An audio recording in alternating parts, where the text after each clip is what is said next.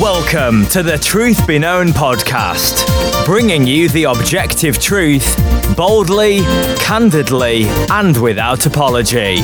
Welcome to this week's episode.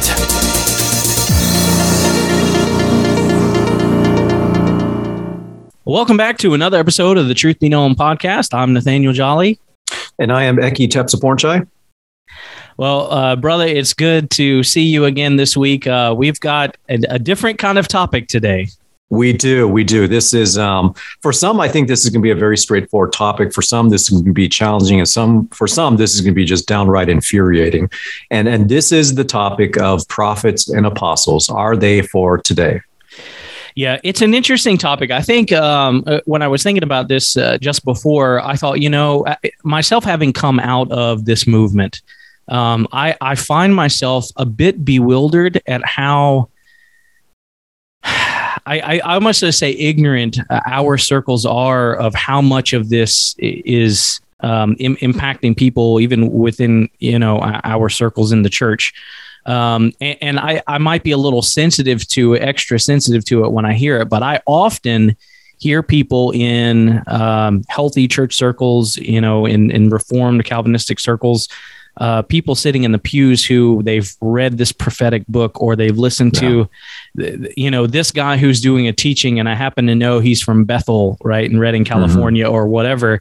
And I think, man, sometimes in our circles, I think we're uh, we we have the illusion that we're super guarded against all that stuff. Mm-hmm. Um, and so it can creep in in maybe more subtle ways. I don't think most of our people would get taken in by, um, you know, flat out uh, prophecy, as it were.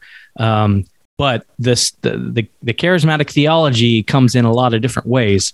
Um, so why are we talking about this? Well, you, you suggested it because uh, I was having uh, some difficulty coming up with topics. I get like that every now and then. You know, we think, well, we've had 80 episodes, we've covered everything there is to cover. What do we do? But um, uh, but it's a good topic. It, and I, I want to pull up some statistics for the guys that are like, ah, mm-hmm. should I keep listening to this or or not?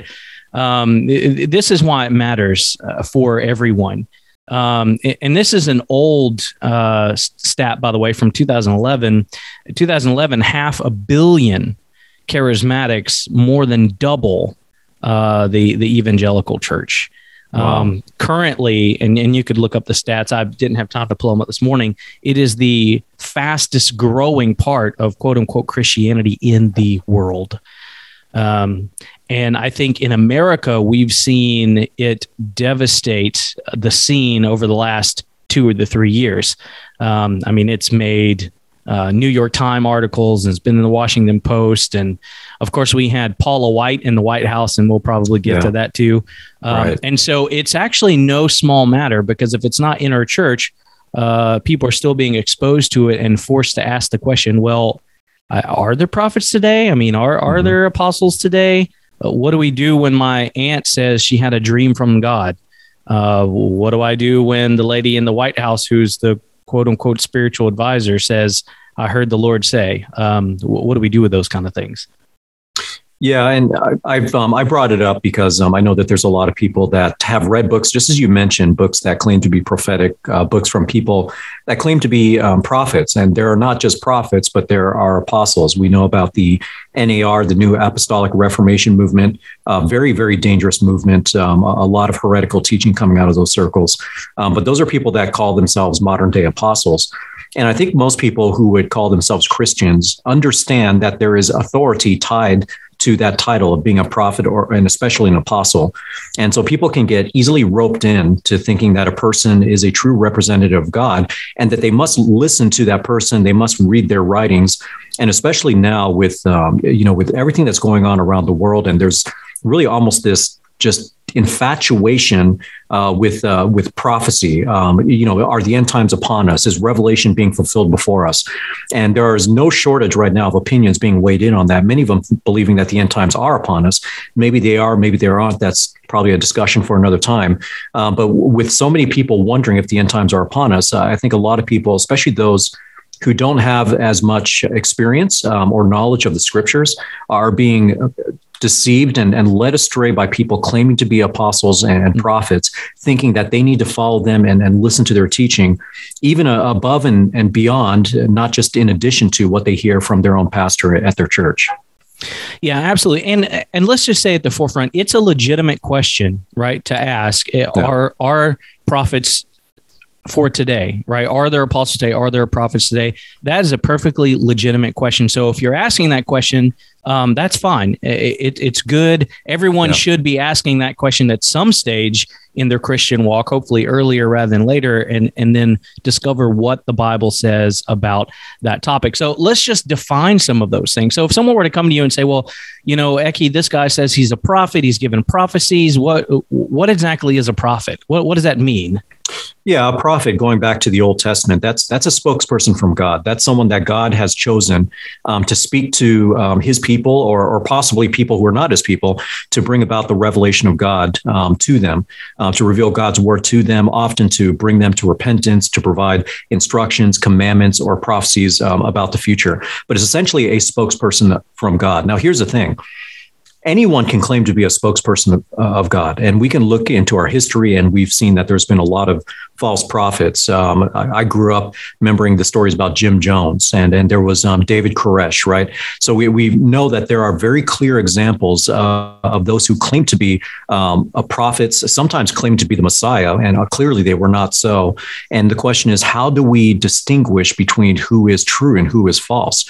And fortunately, the you quite clear about that. When someone claims to be a prophet, um, you can just go back to the Old Testament. Deuteronomy chapter 18 first gives us the prophecy of the prophet that was going to come in the future. Uh, Deuteronomy chapter 18, let me turn right there. Uh, let's see. Yeah, this is um, the, the Lord speaking to Moses. And if you remember from the book of Exodus, and I know many of you in your Bible reading plans, you're going through Exodus right now. If you go through the book of Exodus, you remember that when they when the Israelites were at Mount Sinai, they were in fear at the sight of God as, he was descending upon the mountain and the Ten Commandments were being thundered from up on high. And right after that tenth commandment, um, it said that they were in extreme fear. They were they were shaking and trembling, and they were saying to Moses, "You speak to us. Let not God speak to us, or else we die."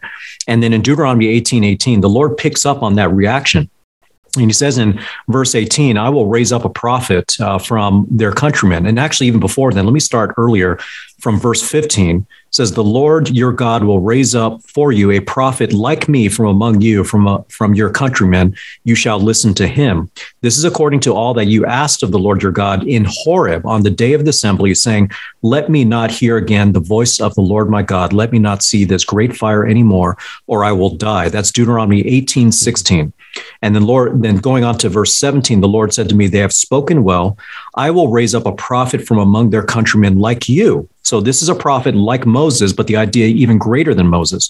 And I will put my words in his mouth. He shall speak to them all that I command him. It shall come about that whoever will not listen to my words, which he shall speak in my name, I myself will require it of him. And we know that by the time you get to the Old Testament, the Jews understood that this prophet had not arrived yet. And that's why when John the Baptist shows up, one of the first questions that they ask him is not only, Are you the Christ? And he says, No, are you the prophet? And this is what they have idea. This is what they're thinking of this, this prophet promised from Moses. But then he goes on in verse 20 to say this. But the prophet who speaks a word presumptuously, in other words, they, they assume they're speaking for me, but they're not. Uh, they speak a word presumptuously in my name, which I have not commanded him to speak, or which he speaks in the name of other gods that prophet shall die. You will, you may say in your heart, how will we know the word which the Lord has not spoken? And here it is, verse 22. Here's the litmus test. When a prophet speaks in the name of the Lord, if the thing does not come about or come true, that is the thing which the Lord has not spoken. The prophet has spoken it presumptuously. You shall not be afraid of him. So we understand that there is no perfect man we understand that there is no one who doesn't make mistakes or speaks everything perfectly. But in terms of someone who's called to be a prophet, if they're giving revelation from God, guess what? It's going to be perfect. Um, that is a chosen prophet of God by the power of the Holy Spirit, giving prophecy to the people, and it will be perfect. And that is the standard here. Yeah. And we have yeah. seen several examples, haven't we, of prophets that spoke something that wasn't true? Oh yeah, and, and this is fundamental to understanding prophets and prophecies, and and and that fundamental part is, firstly, I think understanding that a prophet again is speaking the words of God. This is thus saith the Lord. There has never been a prophet that does not fit in that category. Yeah. Um, and so there's no such thing as, well, I just think, or it might be, or it could be, or what I perceive, or what I feel. Right. By definition, someone that is giving a prophecy or a prophetic word, as is used in the charismatic church, or is claiming to be a prophet, is literally claiming to be speaking the very absolute, authoritative, guaranteed words of God. Hmm. Just knowing that would eliminate a whole lot of right. issues in in the church, right? Because God cannot be wrong. Right. Right. Uh, and, and so we get to this passage in 22 that says, is if a prophet speaks in the name of the Lord and it does not come true, this is not what the Lord has spoken. And that's because what God says must come true. Right. Um, and, and, this is a litmus test, and it's very interesting. Um, if the prophets we have today, or so-called prophets we had today, lived in the Old Testament, they'd all be stoned to death. And mm-hmm. and, and I use that word all intentionally. Um, but let me just give a couple examples of some of the things we've seen, uh, and, and, these are some that most people will be familiar with. Uh, we always start with Kenneth Copeland. Um, he's yeah. in the prosperity gospel under the broader umbrella of the charismatic church. Often gives what he would call prophetic words or prophecies without specifically claiming to be a prophet. It's the same thing. Um, in March, uh, March 30th of 2020, and this has not aged well, um, right. he executed judgment against COVID. That's right. Mm-hmm. Um, he claimed to be in the office of the prophet in that moment, executed judgment against COVID and Satan, and basically declared an end to it. That was March the 30th, 2020. Mm-hmm. Well, here we are two years later. That's I mean, right. there's just no room uh, for uh, right for any debate there. Another one. Oh, this one is even. Before you get to that, let me let me address real quick the Kenneth Copeland one. Not yeah. only did it not come true, but even if you were to think biblically, all disease that hits the earth comes by the hand of God actually, right? Um, I mean, especially in the Old Testament uh, context, uh, the Mosaic uh, covenant, the promises given to the Israelites were that if you disobey, I'm going to bring uh, famine and plagues upon the land. And if you understand that God is fully sovereign over all things, He is even sovereign over COVID. Um, not not saying that uh, that that He is the author of sin or that uh, that He's the one that created the, the, the virus, but it was by His sovereign hand that either man or, or evil, however it came about, um, that that virus came about upon us. So if you're going to pronounce judgment, it's not judgment upon a virus that God Himself is sovereign over, um, but really it's more of a prophecy as to when God is going to lift it. And and biblically speaking, plagues typically come and and they go um, on the basis of repentance of a nation in the Old Testament context. And the New Testament context, um, we don't even have specific examples of that. Um, so it, it's it's really even the language and the way that Kenneth Copeland is going about it. It just doesn't match up with what the scriptures say. Yeah, and, and that's something that you find consistent, right? To, to, claim that you're a modern day prophet, your theology has to be broken in a whole lot of places, including the sovereignty of God. And, and let me let me just go back to an Old Testament, um, you know, fifty thousand uh, view above ground that we get to kind of see God's sovereignty behind the scenes is the Book of Job.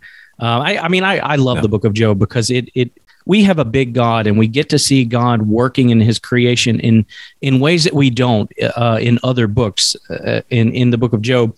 But let me just read a little bit of this. So if, you'll be familiar familiar with it if you're listening, right? So um, the uh, Satan's wandering to and fro, and the angels come uh, to uh, God, and Satan's with them, and God prompts Satan and says, well, "What are you doing?" Right? Yeah. he says, you know, wandering to and fro. And God is the one that says, well, have you considered my servant Job?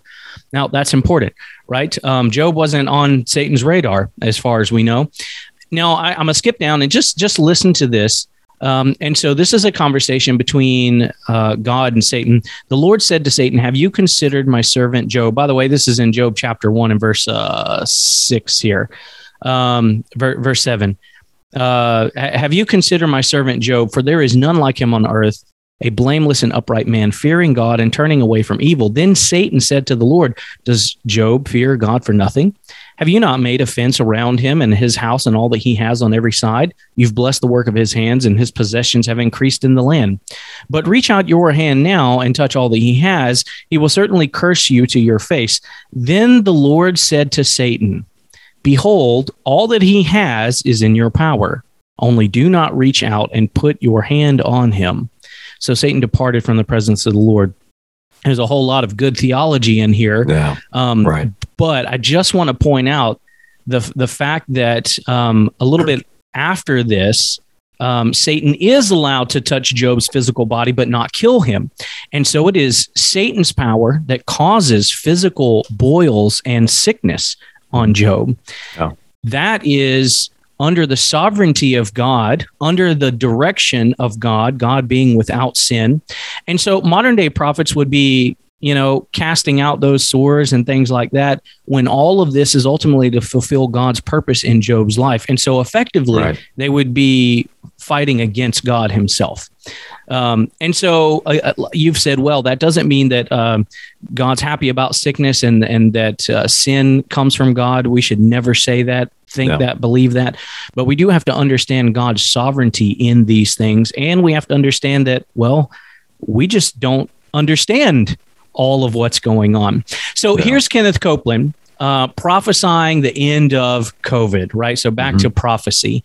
Um, March the 30th, we're two years later. So you see where that went. It was very interesting because a couple days uh, after his initial uh, quote unquote prophecy, they had a um, conference that they did online where apparently he blew away. Um, he, he actually physically blew into a microphone like, uh, Mhm. he, he blew away with the wind of God, he said. COVID forever Mhm. um, again, you know, two years ago. So, so that's one. Here's another one. TB Joshua. TB Joshua is well known around the world. Um, an African self-professed prophet. Here's an interesting uh, one. Um, in uh, April of 20, uh, April the 28th of 2020, uh, TB Joshua decided he was going to pray and fast on a mountain until the coronavirus ended, and he was not going to eat until quote the enemy is defeated. Wow. Well, let me just tell you, he's still living. um, so not only did he pull that stunt, but he also prophesied previously that it would just end March the 27th. He gave a specific date. Mm. It would end March the 20. Now, these are like well known, popular guys, right? March the 27th, 2020, he said coronavirus is going to be over. Okay, well, here we are.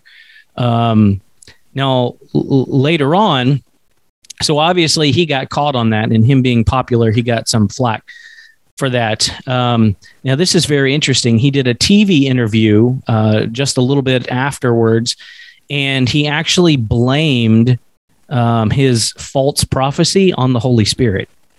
He actually blamed the Holy Spirit.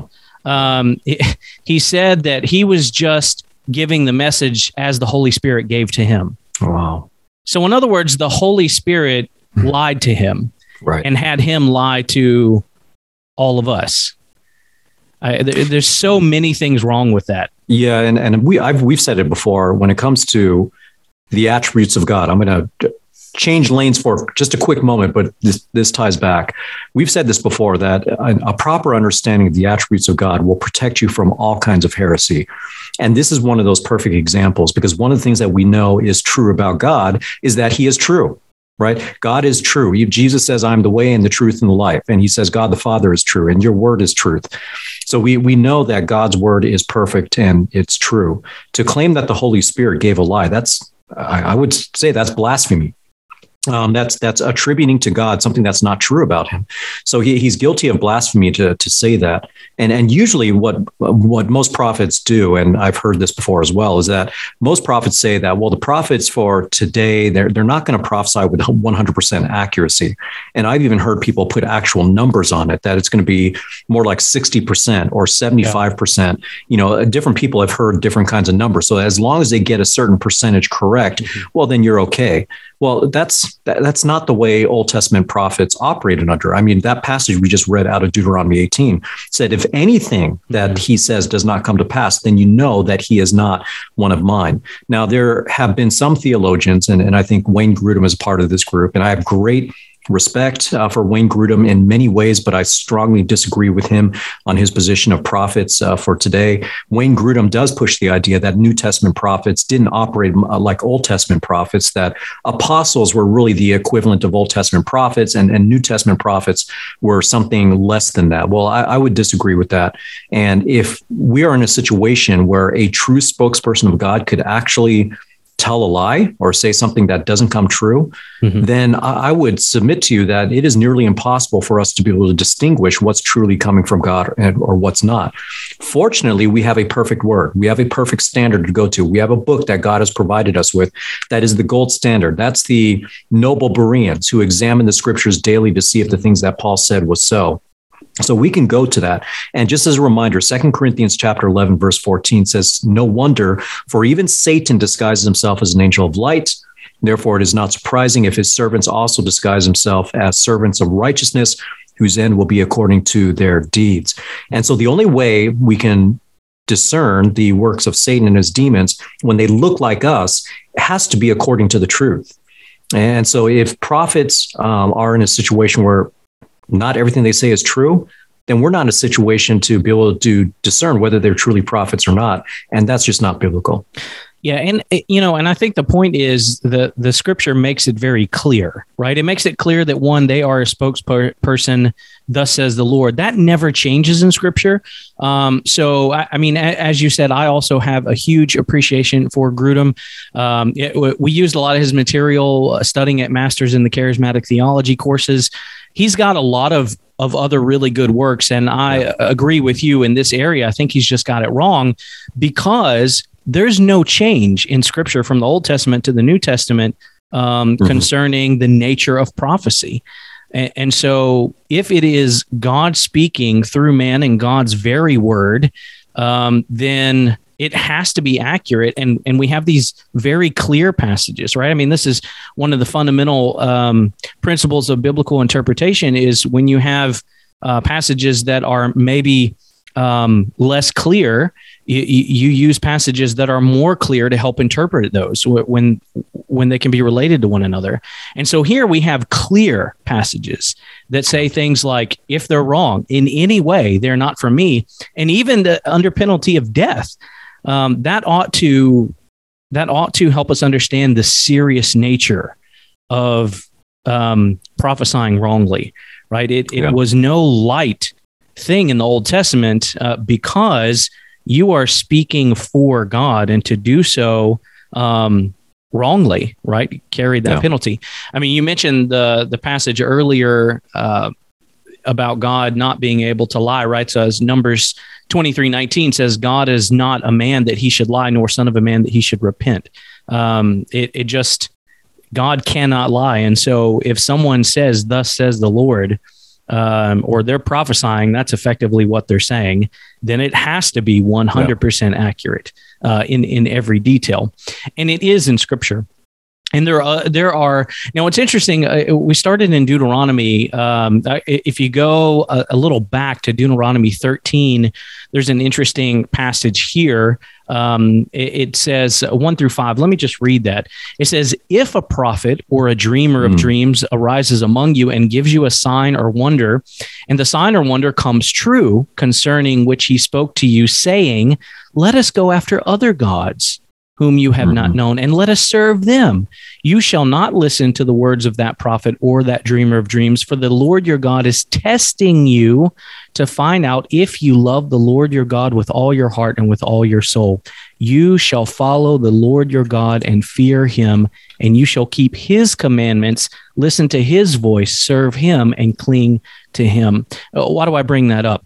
It, it, even if you perceived something to be true, that that happened yeah. right um, but we we live in a world if you throw a, enough darts in a dark room at a dartboard you're going to hit the board at some stage um, even mm-hmm. if you perceive something to come true i mean here we are a passage that's saying even if it's something miraculous right? It, it's the Lord testing you to make sure that you obey His commandments, His way. Now, uh, He's talking about going after false gods, but the point is here is that even if they could do something miraculous, because there is yeah. spiritual power in this world, uh, we tend to not talk about that too much, especially in our circles. Mm-hmm. But Satan does have power in this world. Yeah. Um, and anyone that's you know been around the world and traveled a little bit, you see it sometimes a little bit more, or hear of things outside of the U.S. But uh, Satan certainly does have power. And the point here is that we were never supposed to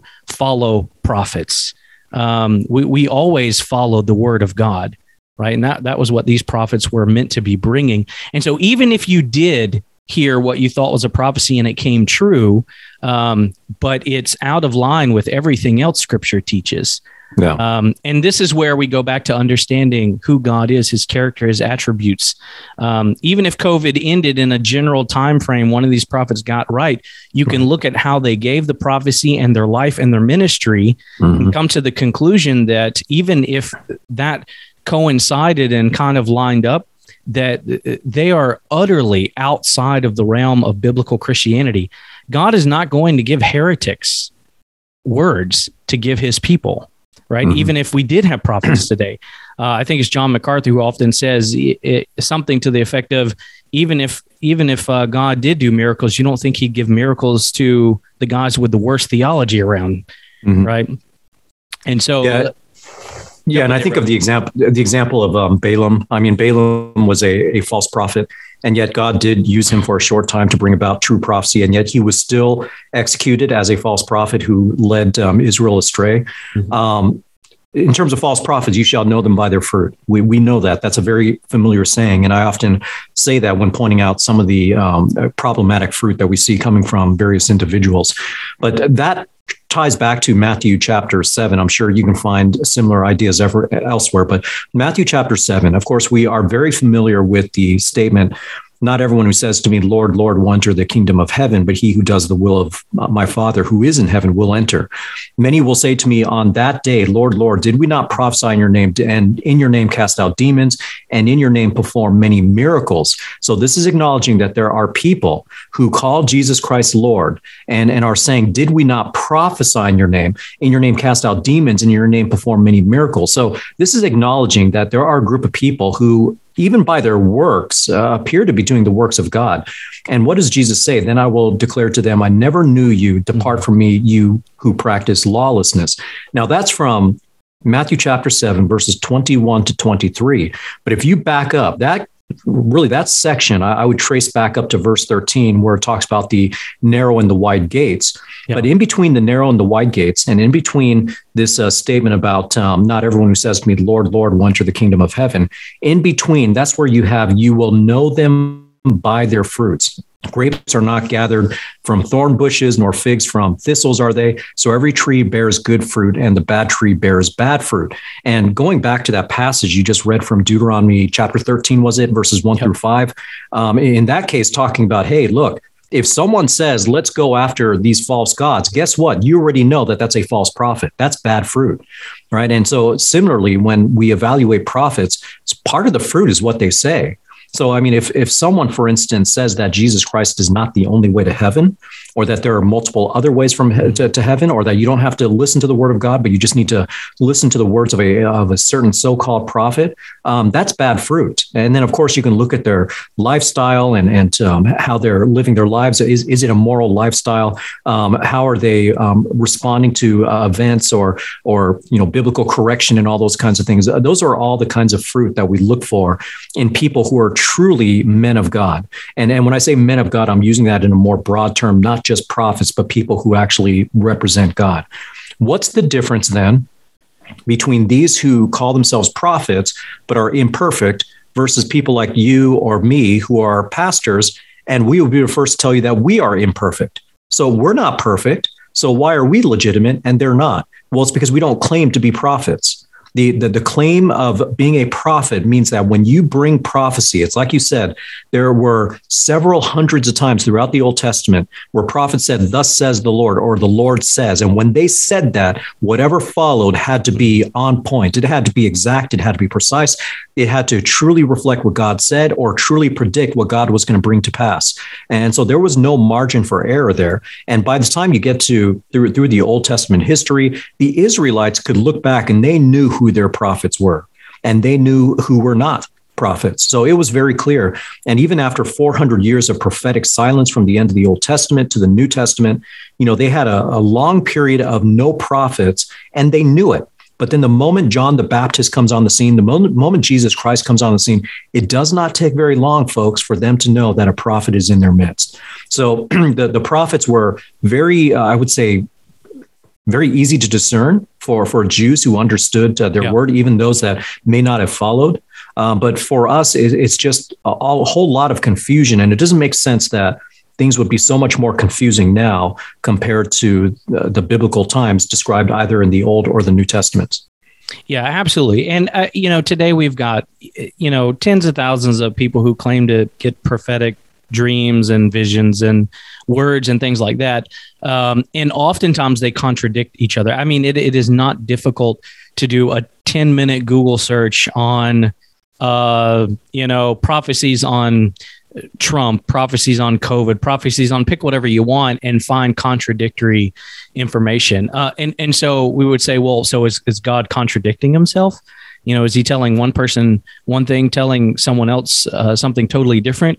Uh, absolutely not. Um, and and so, but I think fundamentally, when we understand prophet, whether someone or not says the words "Thus saith the Lord," to to say you're giving a prophecy or to be a prophet is to say that.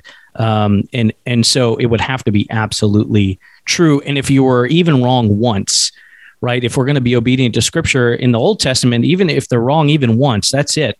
You, you no. never look to that person again um, right? They are false prophet. You're done. So even if we just obeyed scripture uh, in that area, it would eliminate a bunch of, of, of, of issues. So it, here's an interesting um, quote from the New York Times. The New York Times ran an article in uh, February of 2021, so last year, and it was on this subject, which is interesting that made it into the New York Times. But listen to this, uh, and I quote: "Prophecy is a facet of the fast-growing charismatic Christian movement, which has an estimated half a billion followers worldwide, and is characterized in part by the belief that the gifts of the Spirit, which also include speaking in tongues and supernatural healing." continue into the present day rather than being an artifact of biblical times mean, this is the mm. New York Times recognizing wow. that there is a growing um, uh, interest in prophecy and and these things. And it was a whole article. Uh, I'll refer to a few other things in articles article as we go on. But um, but why why is that? Well, I, I think. I think largely in part, uh, there, there's a lot of just innocent naivety and ignorance involved. Um, I think our culture has a lot to do with it. We live in a very emotionally driven culture. And this is yeah. what drives the charismatic church. You don't have to like that, but that's yeah. just true. Um, emotion drives everything in the charismatic church. Don't believe me? Um, go into a charismatic church, uh, turn the music down, sing a cappella, a few a cappella hymns, turn the lights on, and the church will disappear right? Uh, yeah. Just read out of the Bible. It's emotionally driven, uh, which comes from our culture because our culture is emotionally driven, right? And so if it feels good, if it feels right, it's also humanistic. It is man centric uh, theology. It's all about what God does for you. Um, I mean, God effectively becomes uh, Santa Claus. I mean, in a lot of ways, right? He's just bringing you all these good gifts all the time. Um, and so, I- anyway, so the point is that even the New York Times recognizes there's this increase in um, interest in prophecy and the prophetic. Mm-hmm. Um, and so we we can go back to Paula White in the White House. That was a disaster mm-hmm. uh, for Christianity. Uh, I also think it was a sign of God's judgment Um, I think it was a wake up call to the church. I mean, to put someone in a, a, an official kind of capacity as a spiritual leader um, who doesn't belong there in multiple uh, ways. Um, and to be a prosperity gospel person should have woken the church up and said, "Wait, we we need to deal with stuff here," um, because it just kind of perpetuates that idea. Let, let, me give one other example. Uh, Bill Johnson. Um, a lot of guys will understand, uh, will know who Bill Johnson is. He's the pastor of a church in Redding, California, uh, Bethel. Um, interestingly enough, they often give prophetic words. Um, he won't say he's a prophet. Uh, at least I've not heard him uh, say that. Typically, they'll couch it in language uh, saying I have a prophetic word or whatever. But it's really interesting because they're really big into the healing. And again, remember, um, theology is rarely just broken in major places in just one place. Yeah. So they're really big on healing rooms and things like this. Um, and this is just a just to go back to that Deuteronomy passage and and demonstrate how messed up everything else is, and to say, okay, probably God's not entrusting anything to these people. Um, so they have healing rooms. Well, what's a healing room? A healing room supposedly is you can go in and you can get prayer, and God miraculously heals everyone. Um, it's a sham, but that's what they are. They're all over the country. Uh, when COVID hit, they closed they down, down, their yeah. healing rooms. Mm-hmm. right? Just just think about that. Right. Right. Right. You would think that that's the perfect time to be able to prove that the healing rooms work, but they shut down out of concern uh, for COVID. You know, and, and that point, at that point, it wasn't because of government regulations or anything like that. They they were um, they were concerned, and and so they shut down, and they even had signs that say because of COVID nineteen. So it was um, yep. very clear, black and black and white. They didn't want people to get sick coming to their healing rooms. Yeah. Right. Now, and what was really interesting is uh, about a week later, they opened up their healing rooms online. Mm-hmm. So you can't get healing in person. God doesn't do, you may get sick. There's no miracle in person, but if you go online, you can. And, and so it just goes to show the other areas that these guys are often just very off in. Um, and, and you will not find someone who claims to operate in the quote prophetic um, or to be a prophet that that doesn't have these other major areas with issues. You just won't find that out there. Yeah, you know, you um, you've said a lot of uh, you made a lot of interesting and good observations about uh, this movement. And for those in the audience that think that uh, maybe we're just mudslinging and uh, we're taking the worst of the bunch, um, actually, what Nathaniel has said has has been very visibly and observably true, um, really across uh, basically the the entire movement. And uh, let me give you an example. When I was in seminary, I had to I, I took a class on uh, special exegesis class on 1 Corinthians 12, 13, and 14. And that's where you have probably the most instructions about spiritual gifts find uh, showing up in those three chapters. Well, one of our assignments is that we had to uh, read a book from uh, some, someone on the other side. And I picked up a book from R.T. Kendall. Now, who is R.T. Kendall? R.T. Kendall is actually the person who followed up after um, uh, Martyn Lloyd-Jones um, at, uh, at his church, became the pastor in, in his footsteps. Well, strangely enough, R.T. Kendall, um, he, he's a charismatic. He believes in the gifts. Um, he's also reformed. He calls himself a reformed believer. And when he wrote this book, and the book is called Holy Fire, you can look into it into yourself. And that title, Holy Fire, was very deliberate because that was shortly after Strange Fire had come out. So he writes Holy Fire, and he tells you point blank that really he's trying to bridge two sides together that he believes that there are good and faithful brethren on both sides and he wants to bring them together and help them to kind of close that gap which which by itself is it's not a it's it's a nice sounding motive. But as he explains the two different sides he even says that the charismatic side are, are guilty of not knowing the scriptures. He says that. He says they are guilty of not knowing the scriptures. And this is coming from someone who supports the charismatic movement. On the reform side, he says they do know the scriptures, but they don't embrace these gifts. And, so he he sees a kind of a middle ground where there's a middle ground where they're reformed and then they know the scriptures, but they also embrace these gifts. But think about that for a moment. Why would God provide spiritual gifts such as prophecy to a group of people that don't prioritize actually knowing his word. That doesn't make sense. And, and it also explains why so much of what we observe to be prophecy doesn't match the biblical pattern that we see. And we've already talked about the fact that they're always to, to be um, factual and, and correct in everything that they see from God. It's got to be right on point. It's not based upon a percentage or anything like that. But then, in addition to that, when you just look at the number of the prophecies that are brought by the prophets that we see in the Old Testament and the New Testament, I mean, the prophecies that are brought about, they're major in scale. They tie directly into God's redemptive plan. They often point forward to the Messiah, either his first coming or his second coming, or, or they're calling people to repentance on the basis of them breaking the law, as it is in the Old Testament. We see so, so many of the prophets doing. But a lot of the prophets, when they speak today, you actually don't even need to know the scriptures to understand their prophecies. And and they're they're not on the same scale. They're not tied into god's plan of redemption. They're often trivial uh, by comparison.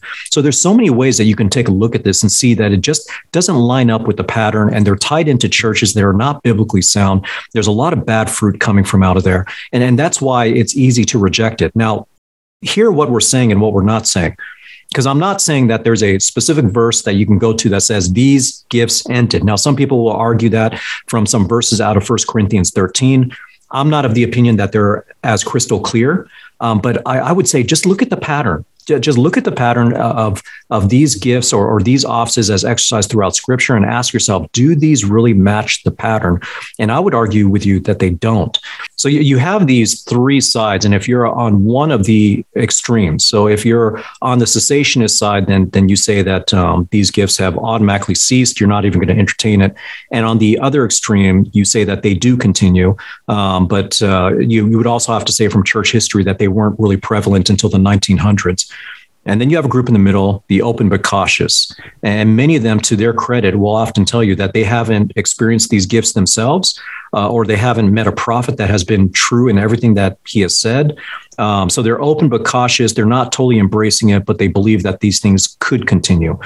There's another category that I would, um, a little bit on the cessationist side, but kind of what Paul Washer said one time. He calls himself a practical cessationist.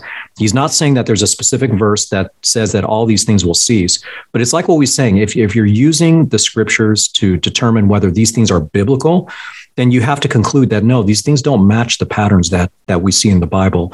And for that reason, he calls himself a practical cessationist. And that's probably where I would be most comfortable putting myself as well.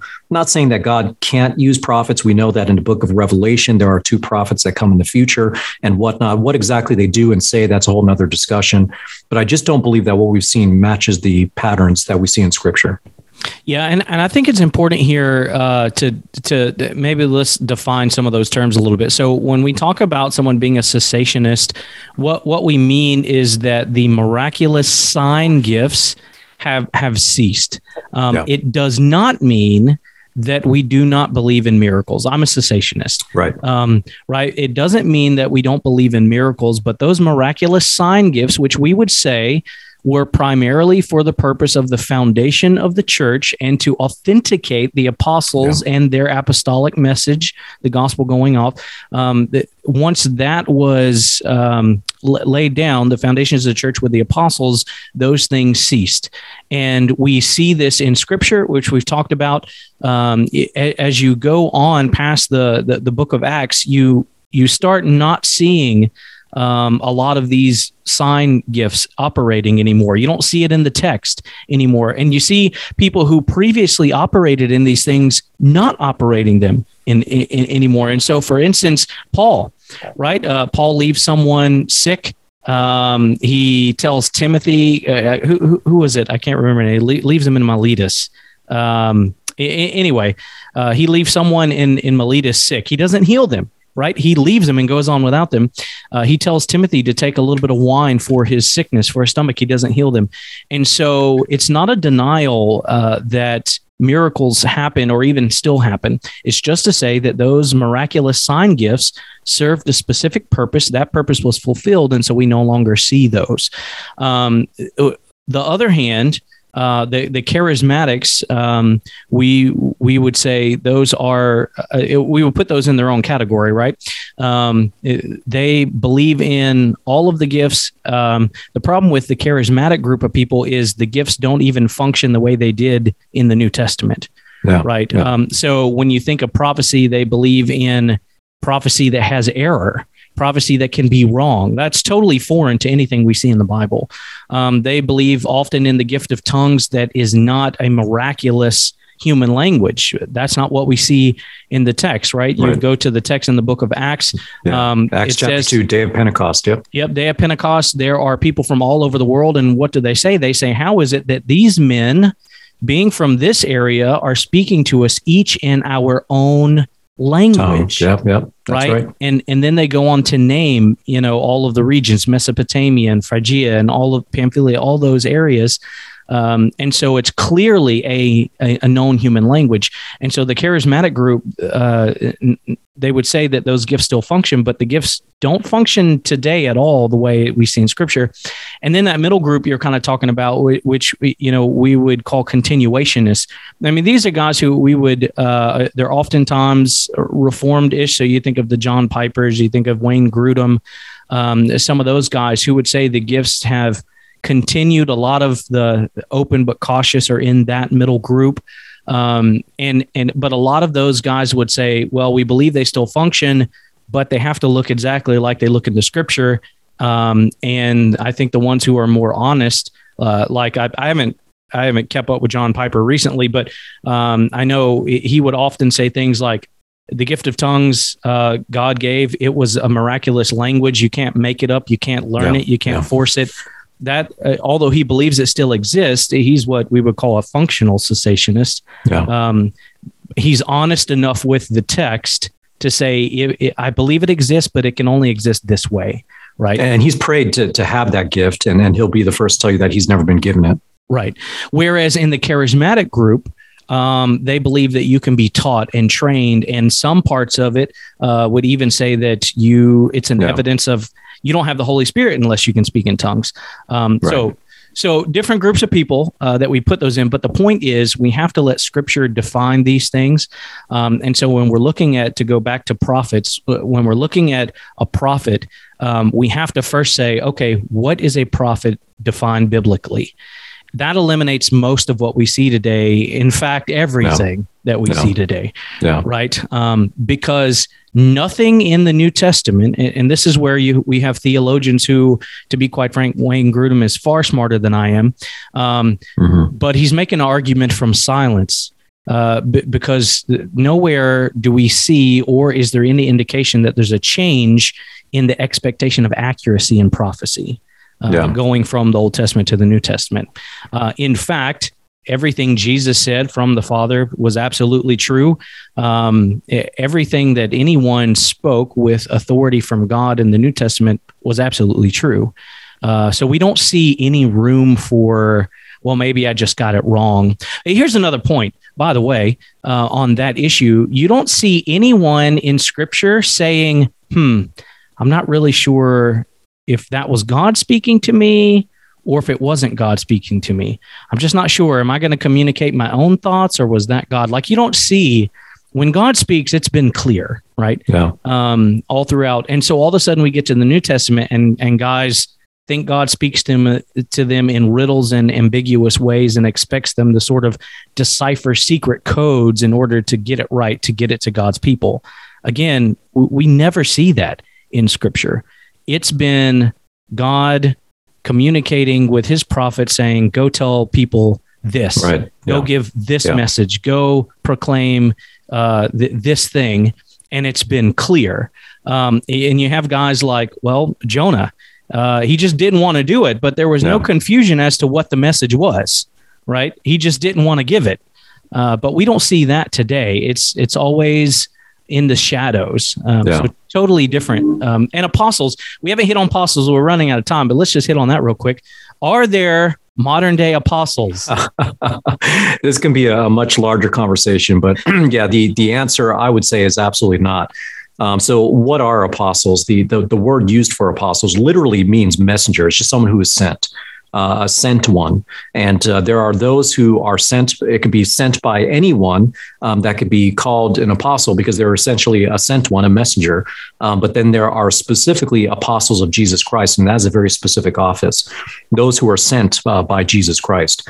and and that would be the um, the original twelve disciples minus Judas. Um, and then you add on um, Matthias uh, and as well as Paul, and then I think Barnabas uh, ends up being uh, given that uh, title as well. So the apostles are the ones that are directly sent uh, by Jesus Christ, um, and, and so those are a very specific function in office. And we know that what they also share in common is that um, for uh, for especially the original uh, eleven, they witnessed um, that the works of Jesus Christ. They, they actually witnessed him. Matthias would, would be the same, and uh, Paul witnessed it in a different way. Um, he was taught directly by Jesus Christ uh, from heaven. He was blinded directly by Jesus Christ, and I believe he was uh, he, he was disciple for a number of years before he started going on on missionary journeys. And, and so there are qualifications and, and that uh, there are signs and wonders uh, that are tied to apostles, that they performed a lot of the similar signs and wonders that Jesus Christ was uh, seen performing. And, and this, again, this, this lines up with, um, with the history of the Bible because unlike what most people might think, much of biblical history uh, did not have people that were bringing signs and wonders. Yeah. Um, there are two primary periods in the Old Testament, and um, each of those two periods had two generations. So the first major period would have been Moses and Joshua. You had Moses uh, bringing signs and wonders uh, from God as he's delivering the Israelites out of Egypt um, and then parting the Red Sea, going through Mount Sinai and the, the wilderness. And then after him, you have Joshua. And Joshua, you see a lot of the same kind of similar signs and wonders as they're going into the promised land uh, to, to conquer it. For instance, you, you see the Jordan River, the water of the Jordan River being piled up um, like, like a heap. And, and so you, you see those signs and wonders. And then from there, um, it's mostly absent until you get to Elijah. And then you have Elijah bringing signs and wonders. And then after him, his successor was Elisha. Elisha brought a lot of the same signs and wonders. And after that, it mostly disappeared until you get into what the old, the end of the Old Testament, really in the New Testament, the gospel books, you got Jesus Christ, and then you have his disciples uh, doing that as well. Um, so signs and wonders were very much a part of um, the, the apostles and what they did. But as we mentioned, just like Jesus Christ, these signs and wonders were meant to point to the truth that Jesus Christ is the Messiah, to, to legitimize or provide credibility to the gospel message that was being proclaimed.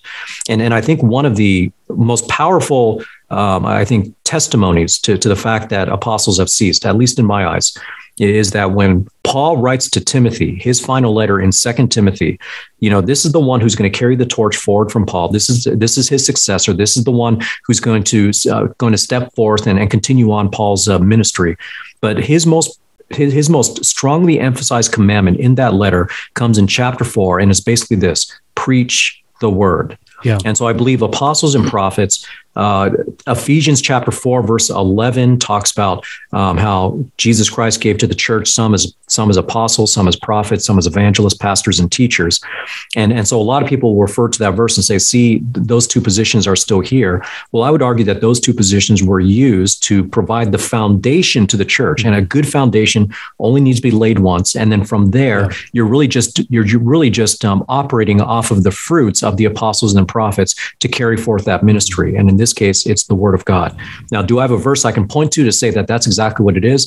No, but when we look back at church history and look at, uh, for instance, how Paul addressed Timothy, and when you look at the progress of how things um, uh, were developing as you were getting towards the end of the New Testament, that is what we observe. Um, yeah, and, and yeah. from that point, we haven't seen that pattern be repeated. Yeah, yeah, those are good points, and and I, I want to end on a couple verses uh, that I, I, I think just help shore that up a little bit. But let me just make a point and say I no one really believes in apostles today. And, and I know instantly uh, some people will say, no, no, I, I believe in Apostle so and so. Let me prove to you. Uh, I, again, come. I was in the charismatic church for a long time. Um, I, have met most of these big name guys, and I, I, I, was a nobody in the charismatic church, but you you can get around. Um, no one really believes in apostles, and this is how I can prove that to you. Because when we talk about apostles, we're what everyone is talking about is not apostolos, not just a sent one in general, um, but specifically Paul, Peter, you know these guys, right? Um, they spoke authoritatively for the entire church. Mm-hmm. The whole church is meant to submit to them. I don't know anyone in the charismatic church that instantly submits to anyone that says they're apostle. No one does that. Mm-hmm. That's because you don't really believe they're apostles, mm-hmm. or what you think is an apostle has no authority, which isn't a biblical yeah. apostle. Um, and right. and so uh, guys in the charismatic church will often get away from that by using clever language and they'll stay and they'll say well i have an apostolic ministry. Mm-hmm. now that's just to say uh, i don't want to claim i'm an apostle because i have a better understanding of what that means um, but i still want to use the term. It's false humility and it's manipulative. Um, but if someone were an apostle um, what they said would be authoritative for the entire church, every Christian in yeah. every nation, in every right. denomination, right. period, no questions asked. So is that how you view an apostle? If it's not, then you then your understanding of apostle um, needs some work. But let me give you a couple passages, and we'll end on those uh, and your thoughts on them, brother. Um, uh, listen, these apostles who saw, who walked with Jesus physically, personally, saw his miracles even they in the inn said that they have some had something that was made more sure. Yep, the prophetic right? word. It, it, yep. you, you, go to Second Peter, it says, and so we have the prophetic word made more sure. So even these apostles made a bigger deal out of what they had as scripture than they did all of this miraculous stuff. If that's the apostles' mentality, shouldn't that be our mentality? Would be the first scripture I would point to. The second one I would point to would be Hebrews 1 2. Um, Hebrews 1 2 makes a very clear statement that God does, in fact, work through something differently now than he did in the Old Testament. Now, we could debate about exactly what that means, but let me just read that passage. It says, God, after he spoke long ago to the fathers in the prophets in many portions and in many ways, in these last days has spoken to us in his Son, whom appointed heir of all things, through whom he also made the world. Well, what do we have that reflect the total teachings of his Son, Jesus Christ? The scriptures right? And so it acknowledges that God worked in different ways in different time periods. And I don't think anyone really debates that, right? We understand that. Um, and I mean, we we even mentioned today there was a whole time period where God they had nothing. It, it was silent, right? Um, yeah. And and so now we have in Hebrews, right, in the New Testament, um, saying that now what we have is God working through His Son, and so that's the Scripture. So why bother or get caught up in having to decide whether something might be might not be from God when you have a book right? I mean, the Holy Spirit quite literally wrote for us a book and handed it to us and said, Here is your standard for absolute truth, for everything you need for yeah. the Christian life and faith and practice to be pleasing to God. And so many people have so low view of scripture that they push the Holy Spirit's letter to us, i.e. the Bible, and go after all kind of, you know, stuff that we aren't even sure what it is. Um, so I, I would leave us with those two verses. Thoughts, comments? Yeah, I, I, would say this. This this would be my final word, and, and those are excellent points. I agree with wholeheartedly with those points. Ultimately, the scriptures are our standard for truth. And what I would say to any Christian is that, look, um, I'm not one to here to automatically shoot down people that call themselves a prophet. Apostles much more questionable, but just listening to them, I know that they're not who they claim to be. That's been the case for every single one that um, that I've listened to. So what I often tell Christians is this if you simply just believe the word of God, you will be in good hands. If you do not listen to anyone who claims to be an apostle or a prophet and you just pay attention to what the word of God says, you will be in good hands. But if you start to listen to those who call themselves apostles and prophets, and often at the expense of actually reading and understanding scripture, you are going to be on dangerous ground. Um, you're going to be led astray. Um, at, best, you're going to be useless for the spiritual war. Um, you're you're going to be used to lead others astray, and, and that's just not the place that you want to be in. I think of Psalm one. Psalm one says that uh, that the man who is blessed, his delight is in the law of the Lord. And in his law, he meditates day and night. He will be like a tree firmly planted by streams of water, which yield its fruit in its season, and its leaf does not wither. And whatever he does, he prospers. Just focus upon knowing, understanding, carrying out, and sharing the word of God. You do that, and you're going to be in great hands. Amen and amen. So, when you get your Bible fully understood and fully memorized, then we can talk about other things. But until then, just focus on what we have in the scriptures. So, thanks for joining us. I hope that this has been helpful to you. And until next time, let the truth be known. The Truth Be Known podcast is a theologically driven, gospel centered program serving the body of Christ by bringing biblical truth to bear on issues facing the church today. Subscribe to the Truth Be Known podcast by using the podcast app on your Apple or Android device, or listen online at strivingforeternity.org in the podcast section.